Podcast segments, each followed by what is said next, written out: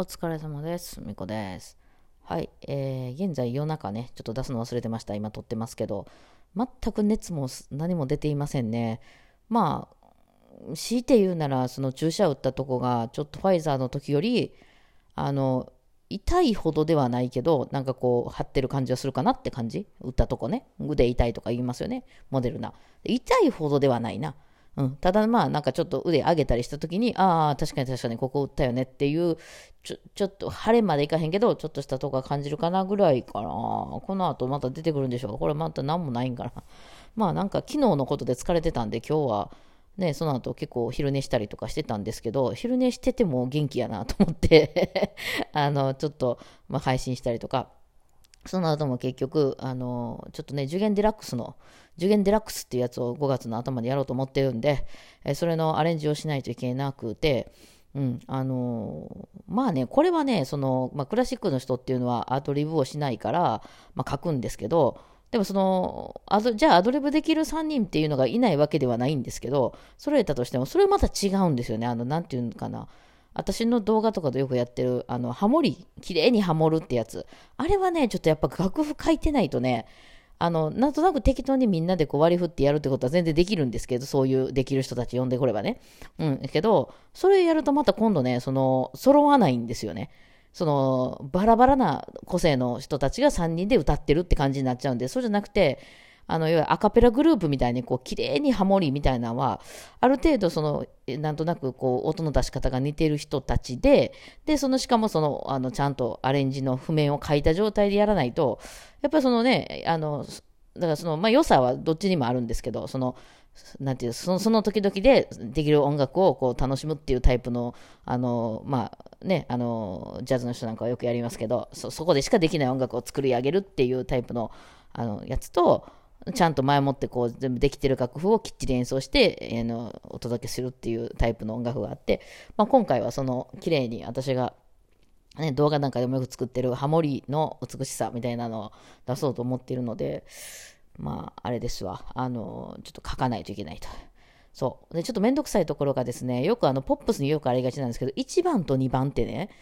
あの、ある、よくあるじゃないですか。あの、同じメロディーやねんけど歌詞だけ変わってたりするやつね。一番。まあ別にその歌詞がある音楽じゃなくても別に、あれですよ、メトロノーム18号とうち、私の曲とかでもあるわけですよ。1番と2番。ね。ですけど、まあこれね、あのー、楽譜の世界に住んでない人間たちは、その、ちゃんと変えますね。あの弾き方を。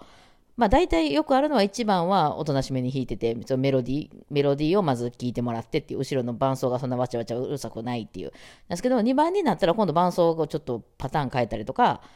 あの、後ろのちょっとだんだん盛り上げてきたりとかするっていうね。全く同じことを2回弾くっていうのはやらないんですよ、大体ね。うん。ですけど、楽譜は同じように書いてるんですよ。繰り返しで。1番と2番同じこと弾くよと。ただなんかその時の盛り上がりとかで変えてね、みたいな。うん、勝手に変えたりとか。まあ、あの、決め事をした時でも2番のこの真ん中の部分はじゃあこういう決めを入れようか。2番の時だけね、みたいな。まあ、それはあの決まり事で書いたりとかしてできるんですけど、これね、楽譜の世界やとありえないんですよね。あの、ちゃんと書くでしょ？ってなってくると、今度ね、その楽譜を書き直さないといけないんですよ。繰り返しで、あの、締めちゃうと、同じこと2回繰り返すことになるので、1回目も2回目も同じ楽譜を弾くことになりますよね。なので、あの、同じ音楽になっちゃうので、うん、それは面白くないっていうので、やっぱ2番はじゃあ盛り上げるんやったらちょっと音を変えるとか、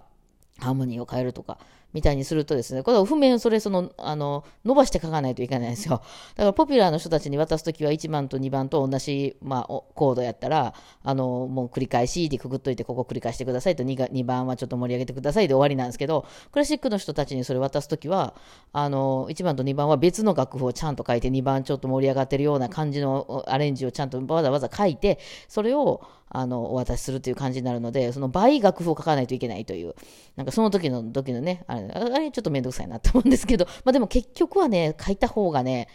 まあまあ、あの、同じように弾いて、まあ2番大きく弾いてねとかでもいいんですけど、やっぱり音数とかはね、えー、増やしたりしたいのでね、まあそこの書き換えたりとかして。そう。で、それをちょっとまあ、その、アレンジする前に、まず、最近ちょっと分業でやってるんですけど、分業でまあ私が一人でやるんですけど、まずその譜面を書いていくときに、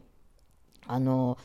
そのまあ、パソコンで入れていくんで、その音符をうんぬんす出す前に、そのちゃんとタイトル入れたり、楽譜をえー、この A のパートが8小節あって、次サビのところがもう一回8小節あってとかいうのをまず書いてしまうんですね、先にね。で、なんならコードまで振ってしまうと。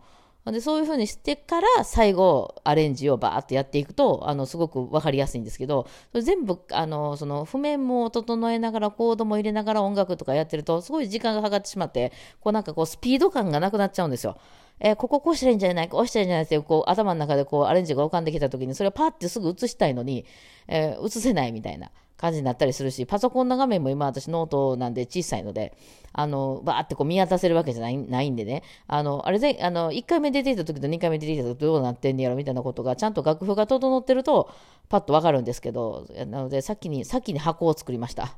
譜面、な音符を書く前の譜面、えー、だからそのコードとか、あと、えー、何、あの、え、こ A が8小節あってみたいな、B が8小節あってみたいな、ここがイントロでみたいな、を全部書いて、えー、ちゃんとその、ぐっちゃならへんように見やすくちゃんとこう、開業してやってと、まあ文章なんかの文章でね、あの、怖い人から来る LINE とかって、あの、開業がないですもんね。LINE ってこんなに長いこと打てたんやっていうぐらい長い文章とかありますよね、たまにね。うん、あの、あれ怖いでしょあの、ちゃんとさ、そのさ、要件とさ、その、なんかこう、段落で分けといて長いなら長いでみたいな。で、なんなら分けてくれた方がいいよね、みたいなね。そう、なんか、その、あの、なんていうの、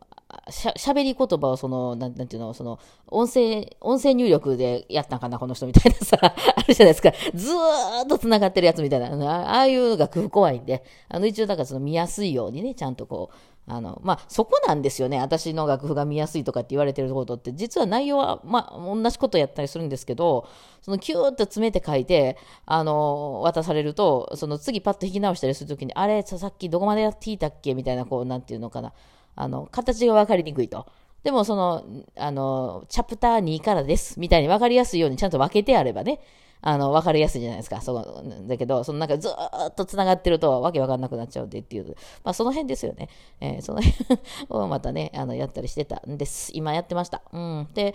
まあ、あのー、まあ昨日の疲れと、あとまあ肩はね、慢性的に凝っているので、今まあこんなブレーズもつけてるからね、どうしても凝っているので、まあそれなんかなと思いながら、でも熱は全く出てなく、何回か測ってみたりしたんですけどね、うん、出てなくね。何も、何も変わらず、普通に食欲もあって、明日ね、熱出たらね、なんかその出た感じですよ。もう私、今出てほしいね、めちゃくちゃ。あの、なんかこう、ワクチン受けてきて大変やったわって私も参加したいじゃないですか、それ。全然なんですよ。なんかね、めっちゃ、むしろ元気みたいな。ずっと寝てたから超元気みたいなね。はい。あとは、だからこのアレンジをちょっと明日、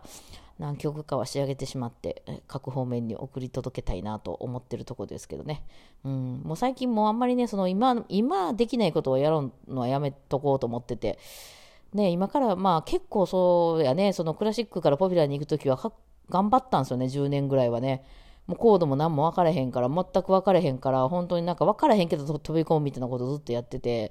えー、なんか、ままあ、今から思えばね、無茶なことも結構やったりしたんですけど、わかんないからとりあえずやってみるみたいな感じで。ね、あの、アレンジとかも、あとそのパソコンに関しても、そういうソフトとか、あの、楽譜作ったりとか、そのアレンジとかもなんかよくわかんないし、あの、アプリとかもいろいろわかんなかったけど、とりあえずまず買ってみるみたいな感じでやってて、よくわからぬままやってたっていうね、まあ、アイリッシュっぽい曲弾くときなんかもそんなことやったことないんで、